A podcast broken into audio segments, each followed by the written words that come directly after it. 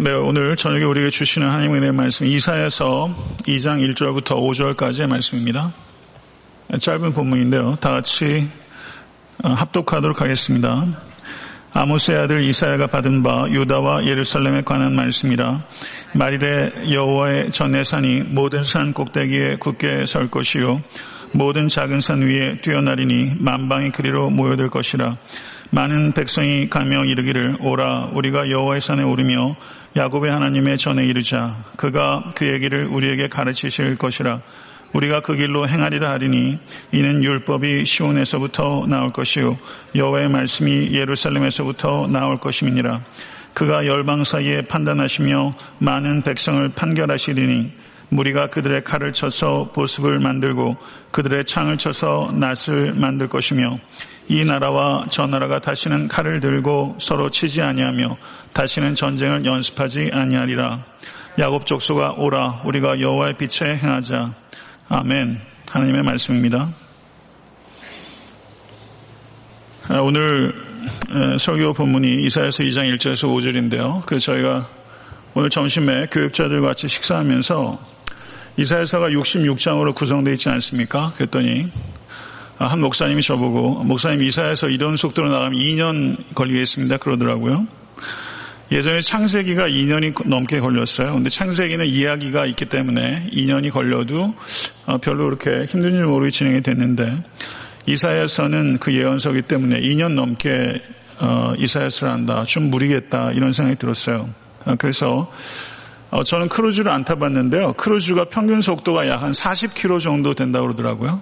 제가 검색해 보니까.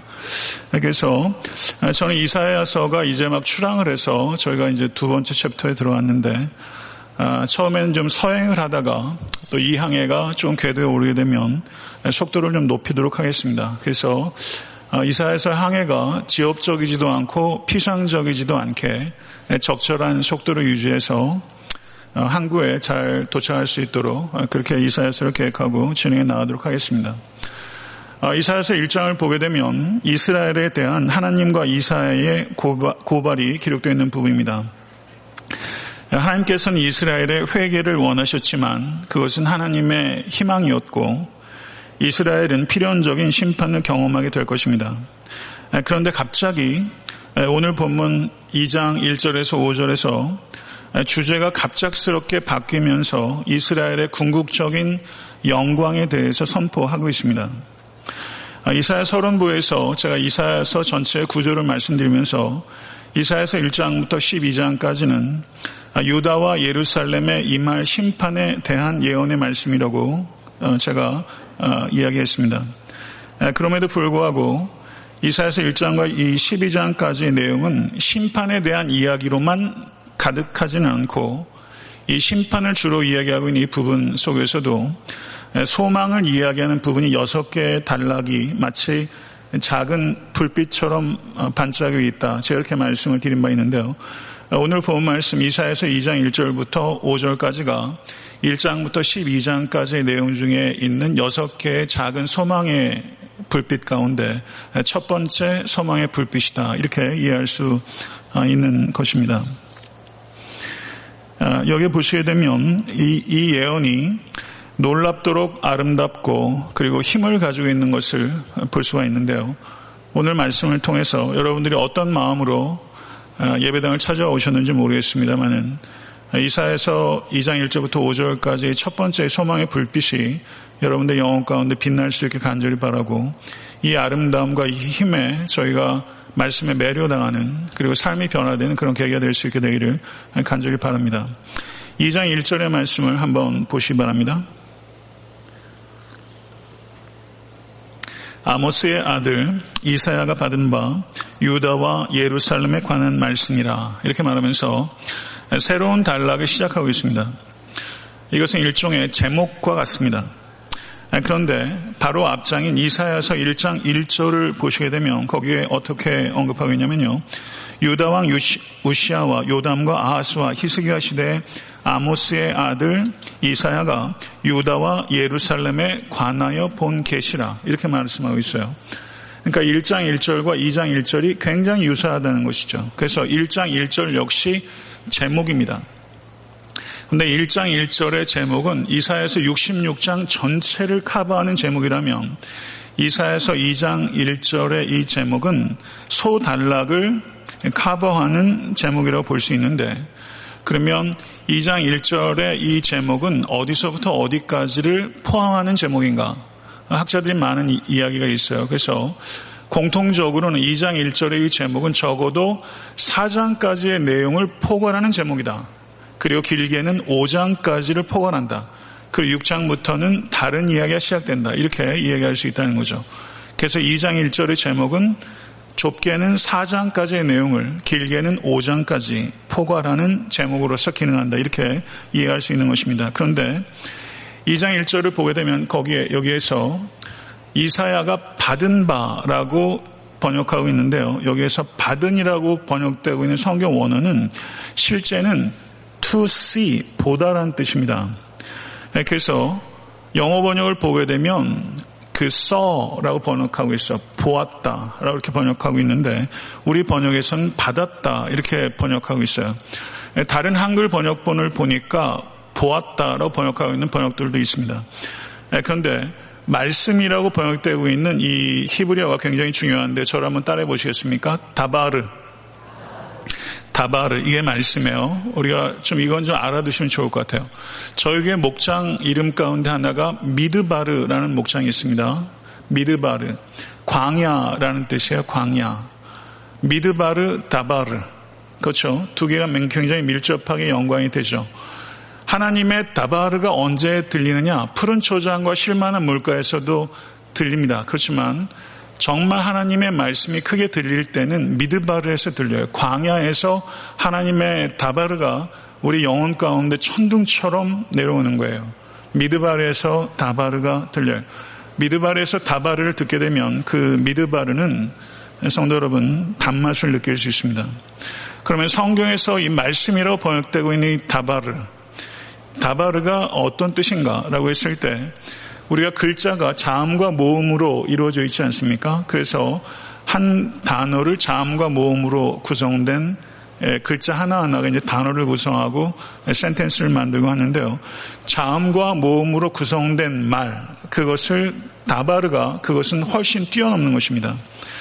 그러면 이 다바르는 무엇을 포괄하는가? 그것은 역사적 사건과 자연적 형상, 현상까지를 망라해서 하나님께서 하나님의 자녀들과 의사소통하는 모든 방식, 그것이 다바르예요.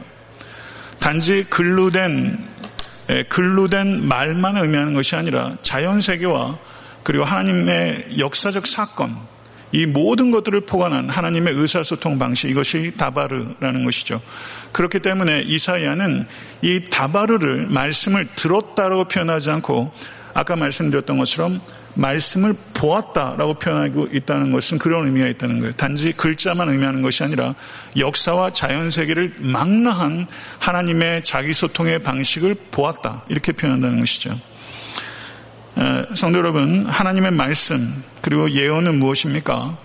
하나님께서 선지자를 통해서 받아 적도록 한 것만을 예언이라고 얘기하는 것이 아니라 역사적 사건과 자연 세계에 있는 모든 현상을 통해서 본 것, 그것이 다 바르고 그리고 그 본 것들을 하나님의 관점에 따라서 해석하고 관찰한 결과 그것이 하나님의 말씀이요 예언이라는 것이죠. 하나님의 목적과 의도에 따라서 말씀드린 대로 말과 그리고 자연현상과 역사적 사건을 영적으로 관찰하고 해석한 것, 그것이 예언입니다. 성도 여러분, 저는 이 관점에 대해서 좀 이야기를 하고 싶습니다. 눈이 오장육부 중에서 가장 중요한 감각기관임에도 불구하고 눈이 가장 위험한 감각기관입니다. 왜 눈이 위험하냐면 사탄이 가장 장난을 치는 것이 눈이기 때문입니다. 선악과를 볼 때는 마찬가지고 다윗도 바세바의 바세바의 벗은 몸을 보고서 어, 죄를 짓게 되죠. 눈에 사탄이 장난을 많이 칩니다. 그러면 인간이 어떤 눈을 가져야 되느냐? 여러분 산 위에 한번 올라가 보시게 되면요. 모든 산자락이 다 보이면서 윤곽이 들어갑니다. 아래를 굽어볼 수 있는 산 꼭대기가 우리가 서야 되는 하나의 관점이라면 하늘을 올라다 볼 수 있는 전망대. 여러분 천체 만환경을 한번 생각해 보세요. 산 꼭대기에 올라가서 아래를 굽어볼 수 있는 관점과 산 아래에서 땅에서 하늘을 우러다 볼수 있는 전망대 이 두 가지 관점이 우리가 가져야 되는 관점이에요. 이것이 하나님의 시각입니다. 하나님의 눈으로 하나님의 목적과 의도라는 눈으로 나의 삶과 역사와 우주의 과정과 결과들, 목적들을 바라볼 수 있는 것, 그런 눈을 가질 수 있게 되기를 바랍니다. 이런 이야기가 있습니다. 벌레의 눈을 가진 사람은 망하고 새의 눈을 가진 사람은 흥한다. 라는 이야기가 있어요. 여러분은 어떤 눈 가지고 있습니까? 깊이 보지 못하는 눈은 천박하고 멀리 보지 못하는 눈은 어리석고 넓게 보지 못하는 눈은 편협합니다. 그러면 좋은 눈이란 결국 깊이 보고 멀리 보고 넓게 보는 눈을 가져야 하는 것이죠. 성도 여러분, 이런 눈을 갖기 위해서 가장 중요한 게 뭔지 아십니까? 깊이 보고 멀리 보고 넓게 보기 위해서는 보기 위해서는 눈을 감아야 합니다. 눈을 감고 기도해야 하는 것입니다. 영안이 뜰 수 있는 가장 중요한 길은 바로 눈을 감고 기도하는 것이라는 것이죠. 그래서 여러분들과 저의 눈이 모쪼록 좋은 눈 가지실 수 있게 간절히 바라고 산 꼭대기의 조망과 그리고 전망대에서 위를 쳐다볼 수 있는 그와 같은 이중적인 관점을 가질 수 있는 그런 좋은 눈 갖는 여러분과 제가 될 수 있게 간절히 바랍니다. 2절 말씀을 한번 보시죠. 말일에 여호와의 전의 산이 모든 산 꼭대기에 굳게 설 것이요 모든 작은 산 위에 뛰어나리니 만방이 그리로 모여들 것이라 이렇게 번역하고 있어요. 근데 실제 히브리어 순서는 다릅니다. 히브리어는 굉장히 플렉스블해요. 중요한 것이 앞으로 갑니다. 헬라어도 마찬가지예요. 실제 히브리어 어순은 달라요. 어떻게 어순이 되어 있냐면 자 여러분 따라해 보시죠. 그리고 있을 것이요. 그리고 일어날 것이요. 이렇게 어순이 되어 있어요. 실제 히브리 어순은 그리고 있을 것이요. 그리고 일어날 것이요. 이렇게 되어 있어요. 이와 같은 히브리어의 특성을 이용해서 이사야는 강조하는 게 있죠. 단호한 확신을 강조하고 있는 거예요. 그리고 일어날 것이요. 그리고 있을 것이요. 성도 여러분, 하나님의 약속이 성취될 것이라는 그 단호함을 가지고 이사야는 이렇게 이야기하고 있다는 것입니다. 여러분에게 이렇게 단호한 확신이 있습니까? 한 성도가 신앙 상담을 하러 목사님을 찾아왔습니다. 목사님이 성도에게 물었어요. 성도님 제가 뭐라고 기도해 드릴까요? 그랬더니 확실하게 알고 살아가도록 기도해 주십시오. 이렇게 기도 요청을 했어요. 목사님에게. 그랬더니 목사님이 성도님 저는 그렇게 기도하지 않겠습니다. 이렇게 이야기를 했어요. 그리고는 목사님이 이렇게 말했어요. 경청하십시오. 확실한 것은 성도가 추구해야 할 것이 아니라 버려야 할 것입니다. 이렇게 말했어요. 확실한 것은 성도가 추구해야 할 것이 아니라 버려야 할 것이다. 그러면 믿음은 무엇인가? 하나님의 사랑과 능력을 확신하여 불확실한 삶의 현실 한가운데를 담대하게 걸어가는 것, 그것이 믿음인 줄 믿습니다. 아멘. 사랑하는 성도 여러분, 여기에서 말일이라고 표현하고 있는데 2장 2절에 말일은 언제입니까? 하나님의 새 창조가 일어나는 때를 가리키는 것입니다. 이사야는 1장에서 임박한 미래 심판을 예언했습니다. 그런데 2장 1절에서 5절에서는 임박한 미래가 아니라 먼 미래를 지금 예언하고 있어요. 이것을 우리가 깊이 이해해야 합니다. 임박한 미래에 대한 예언이 1장에 기록되어 있고 2장 1절부터 5절까지는 먼 마지막 때를 내다보면서 하나님께서 예루살렘을 통치하시고 전 세계에 걸친 범우주적인 평화를 이루시고 하나님의 나라가 완성될 것을 예언하고 있는 것입니다. 먼 미래에는 예루살렘과 성전이 파괴되기 전보다 더욱 장엄한 모습으로 예루살렘과 성전이 회복될 것을 예언하고 있는 것이 이사야서 2장 1절에서 5절이라는 것이죠. 그래서 회복된 예루살렘의 먼 미래는 단지 이스라엘 족속만의 예배의 중심지가 아니라 모든 나라와 모든 민족의 예배의 중심지가 될 것입니다. 아멘. 이것이 이사야가 예언하고 있는 바예요. 가까운 미래에는 예루살렘과 예루살렘 성전이 처참하게 파괴될 것이다. 이게 1장의 예언인데 2장 1절에서 5절에서는 먼 미래에는 파괴되기 전보다도 예루살렘과 예루살렘 성전이 더욱더 장엄하고 견고하게 서게 될 것이다. 이렇게 예언하고 있다는 것이죠. 거기에서 예언하고 있는 바가 무엇입니까? 여호와의 전의 산이 모든 산 꼭대기에 굳게 설 것이요 모든 산 위에 뛰어날 것이다. 이것은 시온산이 감남산보다 낮습니다. 감남산이 더 높아요. 그런데 시온산이 모든 산 위에 높이 솟아날 것이다라는 것은 지각 변동이 일어나서 물리적으로 시온산이 높이 제우스가 있는 올림푸스와 그리고 바알 신의 본산인 카시우스 산보다 시온산이 높아지게 될 것이다. 물리적으로 그런 뜻이 아닙니다. 이것은 하나님의 임재로 말미암아 시온산이 도덕적으로 영적으로 독보적으로 높아지게 될 것이다. 이것을 이야기하고 있는 것입니다. 시온산이 다른 모든 산 위에 도덕적으로 영적으로 높아지게 될 것이다. 성도 여러분, 이러한 선포는 지금 이사야가 이와 같은 예언 사역을 하는 시대 상황과 전혀 맞지 않습니다. 이것은 대단한 확신과 용기가 없으면 이렇게 선언할 수 없습니다. 현재 여호와의 산 그리고 여호와의 전이 있는 이 시온산은 침략을 앞두고 있습니다. 지금 시온산은 수치스럽고 타락한 산입니다. 그러나 이사야는 임박한 미래에 있는 이 시온산의 수치와 타락함을 뛰어넘어서 먼 미래를 내다보면서 이 예루살렘 시온산이 도덕적으로 영적으로 독보적으로 솟아나게 될 것이다.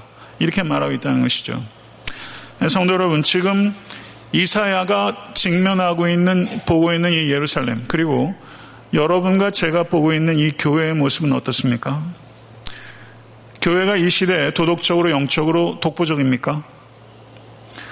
그러나 성도 여러분, 우리도 미래를 내다볼 수 있는 눈을 가질 수 간절히 바랍니다. 모쪼록 독보적으로 솟아난 이 새 예루살렘처럼 예수 그리스도의 보배로운 피 위에 세워진 교회가 독보적으로 그리스도의 은혜로 말미암아 도덕적으로 영적으로 높이 솟아오를 수 있게 간절히 바라고 모쪼록 이 자리에 계신 권수 한 사람 한 사람과 애틀한테 섬기는 교회가 도덕적으로 영적으로 날로 굳건해지고 솟아날 수 있게 되기를 간절히 소원하고 그렇게 될 줄로 믿습니다. 3절 말씀을 보시기 바랍니다. 시온산을 향하여 나아가는 만방의 사람들의 선포가 기록되어 있는데요. 3절의 말씀 우리 다 같이 읽어보도록 하겠습니다. 시작. 많은 백성이 가며 이르기를 오라 우리가 여호와의 산에 오르며 야곱의 하나님의 전에 이르자 그가 그의 길을 우리에게 가르치실 것이라 우리가 그 길로 행하리라. 네, 계속 읽으시 바랍니다. 이는 율법이 시온에서부터 나올 것이요 여호의 말씀이 예루살렘에서부터 나올 것임이니라. 아멘. 여기서 제가 지금 가까운 미래와 먼 미래를 계속 좀 설명하고 있어요. 가까운 미래에 예루살렘에 닥칠 나라가 어떤 나라입니까? 북이스라엘에는 어떤 나라가 닥쳐요? 아수르. 남유다에는 어떤 나라 닥칩니까? 바벨론이 닥칠 거예요. 이게 가까운 미래의 현실이에요. 그런데 먼 미래의 현실은 뭐예요? 많은 백성이 가며 이르기를 오라 우리가 여호와의 선에 오르며 야곱의 하나님의 전에 이르자라고 말하고 있는 거예요. 가까운 미래와 먼 미래가 이렇게 극단적으로 대조가 이루어지고 있다는 것입니다. 지금 이스라엘 예루살렘에는 이스라엘 백성들이 대표적인 그 명절에 예루살렘으로 운집합니다. 이스라엘 백성들만 명절 때 예루살렘에 모여요. 그렇죠. 6월절에 예수님께서 예루살렘에 입성하셨죠. 그처럼 이 전 세계에 흩어진 디아스포라 유대인까지 포함해서 명절에 세 차례 예루살렘에 올라가게 됩니다. 그렇지만 끝날에는 모든 나라와 민족들이 예루살렘에 올라가는 순례 여행을 하게 될 것이다. 이것이 하나님의 말씀입니다. 그런데 2절의 말씀을 한번 보시게 되면요. 거기에 모여들다라는 이야기가 있습니다. 모여들 것이다. 맞죠? 모여들 것이다. 이게 실제 성경 원어로는 흘러내려가다 이런 뜻이에요. 흘러내려가다. 물이 흘러내려가는 것처럼 이스라엘로 모든 나라 민족들이 흘러내려가게 될 것이다. 그런데 3절의 말씀을 보십시오. 거기에 보게 되면 여호와의 산에 오르다라고 표현하고 있죠. 그러니까 2절에 흘러내려가다와 3절에 오르다라는 게 완전히 정반대를 이야기하고 있는 것입니다. 여기는 분명히 문학적인 의도가 있다는 것이죠. 성도 여러분, 물이라는 게 모름지기 자연스럽게 아래로 흘러가는 것이 자연스러운 것처럼 열방이 시온산에 모여드는 것은 극히 자연스러운 영적 현상이 될 것이라는 것입니다. 사랑하는 성도 여러분, 이와 같은 일들이 마지막 때에 임하게 될 것입니다. 그리고 간절히 바라기는 이 에탄한테 섬기는 교회가 정말 그리스도만 자랑하는 교회가 되고 성삼위 하나님을 예배하는 참된 교회가 되어서 우리 교회에 많은 이방 사람들이 시온 사람 모였던 것처럼 우리 교회를 통해서 그리고 에탄한테는 많은 교회들을 통해서 그와 같은 예배가 회복되고 치유의 역사들이 나타나는 그와 같은 일들을 저희들은 꿈꿀 수 있게 될 간절히 바랍니다. 오늘 설교의 제목이 꿈꾸는 세상인데요. 성도 여러분, 우리가 그런 꿈 꿀 수 있으면 참 좋겠습니다. 3절 하반절을 우리가 다시 한번 보이는데요. 거기에 뭐라고 말하냐면 오라 우리가 여호와의 산에 오르며 야곱의 하나님의 전에 이르자 그가 그 얘기를 우리에게 가르치실 것이라 우리가 그 길로 행하리라. 여기에서 중요한 단어는 세 개예요. 이르자 가르치실 것이라 행하리라 이 세 가지 동사가 중요합니다. 여, 여호와의 산에 이르는 목적이 뭐예요? 가르침을 받기 위한 거예요. 가르침의 목적은 뭐예요? 행하기 위한 거예요. 믿, 믿으십니까? 아멘. 여러분 오늘 예배당에 왜 오셨어요? 가르침을 받기 위해 오신 거예요. 가르침 자체는 목적이 아니에요. 가르침을 받은 것의 목적은 행하기 위한 것이에요. 그렇기 때문에 행함으로 이어지지 않는 배움은 실제 배움이 일어나지 않은 거예요.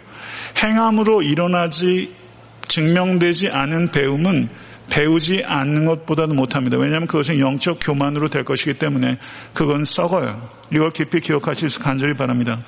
저는 저의 설교와 그리고 저희 교회에 있는 모든 교육자들의 설교 그리고 1년에 많이 제공되는 여러 가지 성경 공부를 통해서 성도 여러분 참된 삶을 살고자 하는 열망이 여러분들에게 불붙을 수 있게 간절히 소원합니다. 오늘 예배 설교를 통해서 여러분들에게 참된 삶을 살겠다는 열망으로 이어지지 못한다면 이 설교는 아무 유익이 없어요. 저는 진실로 강대성의 말씀을 통해서 여러분이 참된 삶을 살고자 하는 그런 간절한 불길이 영혼 가운데 일어날 수 간절히 추원합니다. 교리와 윤리 이 두 가지는 항상 같이 가는 거예요. 교리의 목표는 윤리고 윤리의 근거는 교리입니다. 교리가 윤리로 이어지지 않을 때 그 교리는 진리가 아닙니다. 그거는 교조가 되는 거예요. 이것을 깊이 생각하십시오. 옛 시대의 중심이 시온산이었다면 새 시대의 중심은 우리 주 예수 그리스도, 성육신하신 우리 주 예수 그리스도입니다. 내가 길이요 진리요 생명이니 나로 말미암지 않고는 아버지께 올 자가 없느니라. 믿으십니까? 예수께서 에고 에이미 해 호도스, 해 알레세야. 예수께서 나는 길이요 진리요라고 말씀하셨어요. 예수께서 진리의 총합이요 진리의 표준이라는 것을 여러분 확신을 가지실 수 있게 되기를 간절히 소원합니다. 여러분 회심하셨습니까? 회심하셨습니까? 여러분의 회심의 증거가 뭐예요? 회심의 증거가 무엇인가? 그것은 오라 우리가 여호와의 산에 오르자. 회심의 증거는 다른 이들을 설득해서 시온산에 올라가자고 하는 것으로 회심의 증거가 나타나는 것입니다. 성도 여러분, 복음으로 복음을 믿음으로 말미암아 그 은혜가 우리를 구원한 것입니다. 믿으십니까? 그게 그리스도인이죠. 복음으로 구원을 얻은 사람이 그리스도인이에요. 그런데 복음을 가슴에 묻어 두는다. 이것은 복음의 성격에 전혀 부합하지 않는 것입니다. 그건 모순이에요. 사랑하는 성도 여러분, 복음으로 진실로 구원을 얻었다면 오라 우리가 여호와의 산에 오르자라고 주변 분들에게 설득할 수 있어야 됩니다. 복음을 가슴에 묻고 있다는 것 이것은 참 희한한 일이기 때문입니다. 만방이 시온으로 나오는 것 이것은 열방이 초림하신 그리스도께 나아오는 것으로 성취가 된 것이고 그리고 다시 오실 예수 그리스도께 열방이 나오는 것으로 완성될 줄로 믿습니다. 에베소서 2장 19절에 그러므로 이제부터 너희는 외인도 아니요 나그네도 아니요 오직 성도들과 동일한 시민이요 하나님의 권속이라. 아멘. 성도 여러분, 이 말씀의 뜻이 뭐예요?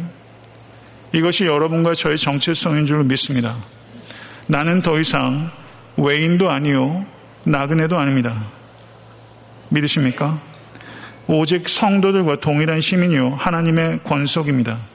이것이 바로 우리의 정체성이고 그리고 오늘 이사에서에서 이방이 만방이 시온산으로 가면서 오라 우리가 여호와의 산에 오르자 라고 이야기했던 그 말씀의 성취로 바로 여러분과 제가 이 자리에 그리스도께 나올 수 있게 된 줄로 믿습니다. 이사에서의 예언의 선치가 바로 여러분과 저라는 것을 우리는 생각할 수 있어야 돼요. 그런데 3절을 한번 보시기 바랍니다. 거기에 야곱의 하나님이라는 표현이 나와요. 야곱의 하나님. 신구약 성경 전체를 보게 되면 야곱의 하나님이라는 표현이 모두 24번 등장합니다. 출애굽기 3장 6절에 처음 나와요. 출애굽기 3장 6절에 나는 내 조상의 하나님이니 아브라함의 하나님, 이삭의 하나님, 야곱의 하나님이니라. 이렇게 말하면서 야곱의 하나님이라는 표현이 성경에 처음 나와요. 그런데 이렇게 아브라함과 이삭과 야곱의 하나님이라고 이야기할 때도 있는가 하면 단독적으로 표현할 때는 아브라함의 하나님 혹은 이삭의 하나님 이라고 표현하기보다는 야곱의 하나님이라고 훨씬 많이 표현합니다. 그러면 하나님을 야곱의 하나님이라고 표현하는 이유는 뭘까요? 시편 46편 7절을 보시게 되면 만군의 여호와께서 우리와 함께 하시니 야곱의 하나님은 우리의 피난처시로다라고 말씀합니다. 야곱의 하나님이라는 이 표현은 하나님께서 특정한 사람의 특정한 역사 속에서 찾아오셔서 자기를 계시하시고 관계하시는 하나님이시라는 것을 의미하는 것입니다. 성도 여러분, 야곱에게 찾아가셔서 자기를 알리시고 관계하시고 동행하셨던 야곱의 하나님은 바로 여러분과 저의 삶 가운데 찾아오셔서 나에게 그리고 각자에게 자기를 계시하시고 알리시고 동행하시는 나의 하나님이라는 것을 진실로 믿으시고 경험하실 수 있게 되기를 주 예수 그리스도는 간절히 축원합니다. 시편 118편 28절을 보게 되면 주는 나의 하나님이시라 내가 주께 감사리이다. 주는 나의 하나님이시라 내가 주를 높이리이다. 시편 145편 1절은 왕이신 나의 하나님이여 내가 주를 높이고 영원히 주의 이름을 송축하리이다. 이렇게 이야기했습니다. 그잘 아시는 대로 마가복음 15장 34절에서 예수님께서 십자상에서 나의 하나님, 나의 하나님, 어찌하여 나를 버리시나이까? 이렇게 고백했습니다. 나의 하나님. 성도 여러분, 여러분에게 하나님은 진실로 나의 하나님이라고 말할 수 있을 만큼 그분과 인격적으로 깊은 교제 가운데 계십니까? 예수님께서 나의 하나님, 나의 하나님이라고 부르셨을 때 예수님은 십자가상에서 하나님의 부재를 경험하셨습니다. 하나님의 임재가 가장 필요한 시점에 예수께서는 하나님의 부재를 경험하셨습니다. 하나님께서는 너무 멀리 계신 것 같고 그리고 원수들은 너무 가까이 있는 것 같습니다. 하나님은 듣지도 않으시고 돕지도 않는 것 같이 느껴집니다. 여러분 혹시 지금 하나님께서 여러분을 듣지도 않고 돕지도 않는 것 같이 느껴지진 않습니까? 우리가 신앙생활 하면서 하나님께서 내 기도를 듣지도 않고 돕지도 않는 것 같이 느껴지는 시간들과 무관한 신앙생활은 없습니다. 그런 신앙생활은 없습니다.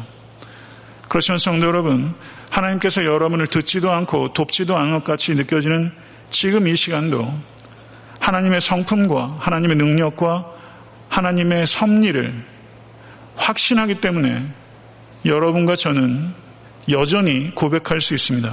하나님은 나의 하나님이십니다. 믿으십니까?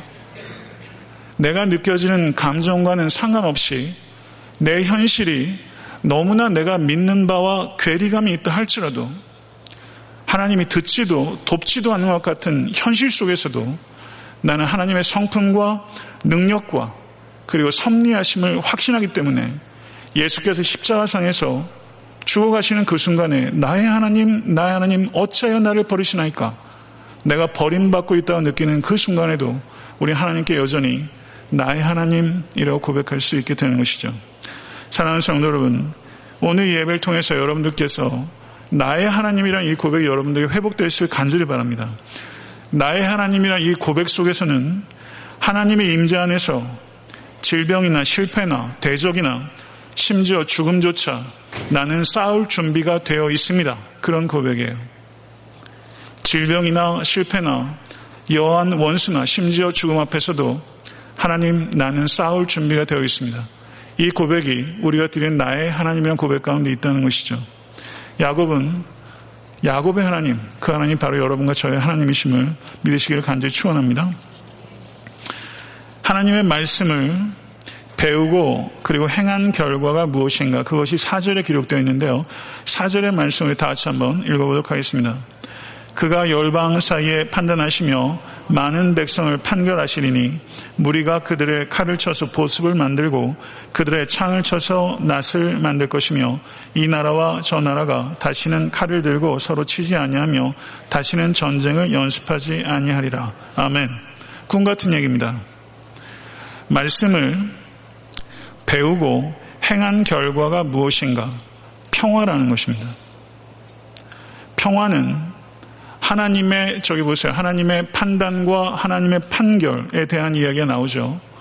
하나님의 판단과 하나님의 판결을 믿을 때 이 땅에 평화가 이루어지는 줄로 믿습니다.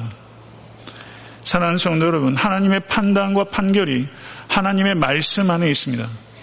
그리고 우리 주 예수 그리스도는 말씀이 성육신하신 것입니다. 예수 그리스도 안에 하나님의 판단과 판결이 있고 그래서 예수께서 이 땅에 오신 것은 평화의 왕이 이 땅에 오신 줄을 믿습니다. 세상에 많은 평화주의자들이 있어요. peace lover들이 있습니다. 그러나 peace lover를 통해서 평화는 결코 증진되지 않아요. 하나님과 화평케 된 하나님의 아들들을 통해서 세상의 평화는 만들어지는 줄로 믿습니다. 이 확신 가지실 수 간절히 축원합니다. 그래서 예수께서 탈복에서 가르치시기를 화평케 하는 자는 복이 있느니 그들의 하나님의 아들이라 일컬음을 받을 것이며 믿으십니까? 말씀 맺겠습니다.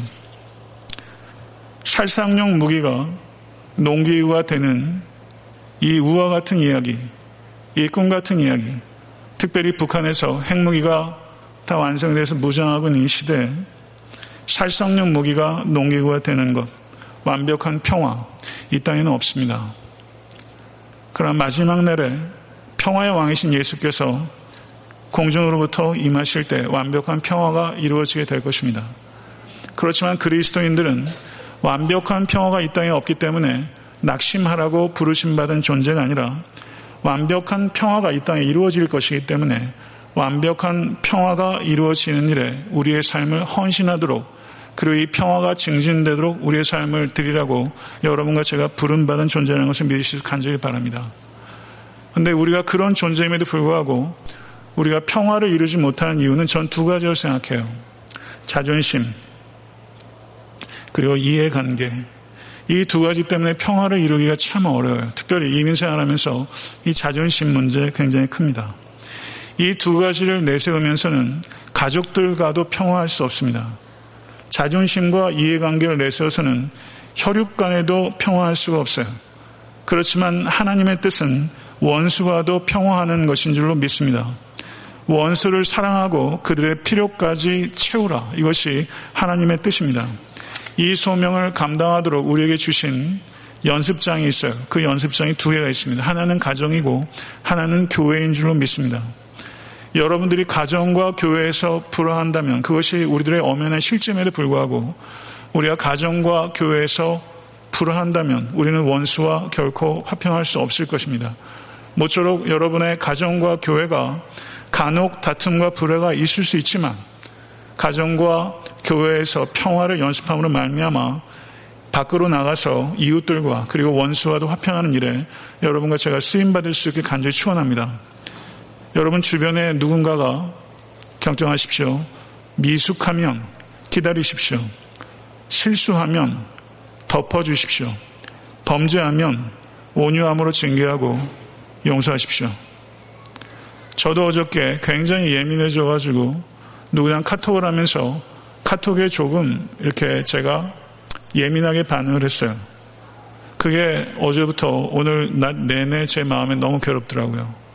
그래서 카톡을 다시 썼죠. 네, 그러면서 오늘 설교 본문을 제가 이렇게 보내면서 용서하시라고.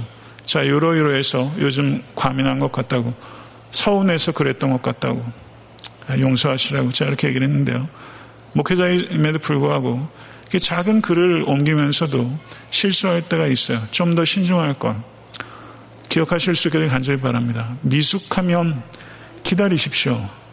실수하면 덮어주십시오. 범죄하면 온유함으로 징계하고 세우십시오. 주여 나를 평화의 도구로 써주소서. 이것이 여러분과 저의 오늘의 기도가 될 수 있게 되기를 간절히 소원합니다. 기도하겠습니다. 오늘 말씀의 요점을 먼저 간단히 말씀드리겠습니다.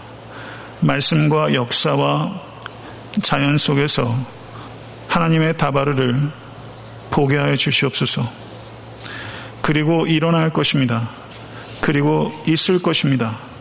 라는 확신을 가지고 불확실한 현실을 이기는 믿음을 주시옵소서. 도덕적으로 영적으로 두드러진 성도와 교회가 되게 하여 주시옵소서.